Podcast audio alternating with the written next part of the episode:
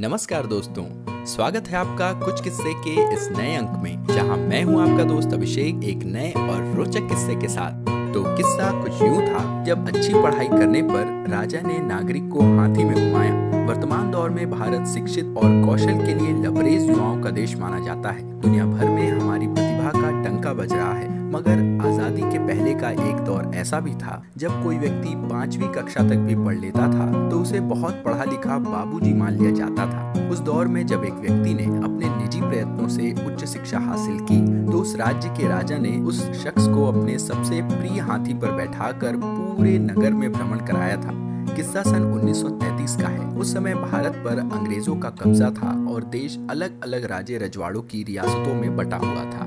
तब धार जो कि मध्य प्रदेश का एक जिला है, तब एक राज्य हुआ करता था। उस दौर में राज्य की जनता खेती बाड़ी से जीवन यापन करती और पढ़ाई लिखाई की ओर कोई ज़्यादा ध्यान नहीं दिया करती थी। ऐसे में सन 1915 में जन्मे एक युवक पंडरीनाथ पुराणिक ने अपने प्रयत्नों से पढ़ना शुरू किया। यहाँ तक कि उसने उच्च शिक्षा प्राप्त करते हुए एमए अंग्रेज़ी एमए साइकोलॉजी और पूरे मध्य भारत में प्रथम एमएड किया। इन उपलब्धियों के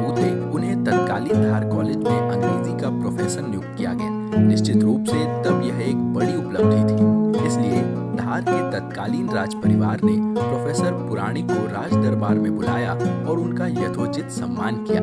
साथ ही उन्हें जनता के बीच प्रतिष्ठा देने के लिए राज परिवार के सबसे महत्वपूर्ण हाथी पर बैठाकर पूरे नगर में भ्रमण कराया गया। प्रोफेसर की विद्वता से प्रभावित होकर एक अन्य विद्वान काशीनाथ त्रिवेदी उन्हें धार रियासत से विनम्रता पूर्वक बुलाकर इंदौर ले आए, जहाँ फिर उन्होंने पठन पाठन का कार्य जारी रखा। पुराणिक ने अपने शिष्यों फौज तैयार की थी, जिनमें छत्तीसगढ़ राज्य से राष्ट्रीय राजनीति में महती भूमिका निभाने वाले कुशाभाऊ ठाकरे जैसे दिग्गज भी शामिल थे। तो दोस्तों, यूँ पूरा हुआ आज का किस्सा।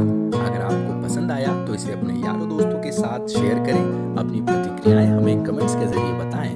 और अगर इसी तरह के और भी रोचक किस्से सुनना चाहते हैं तो हमारे चैनल कुछ किस्से को फॉलो करें और हमारे साथ यूँ ही बने रहें, क्योंकि अगले अंक में आपको बताएँगे कि जिसने किया जी घोटाला, उसी की सलाह से रखा गया वकील।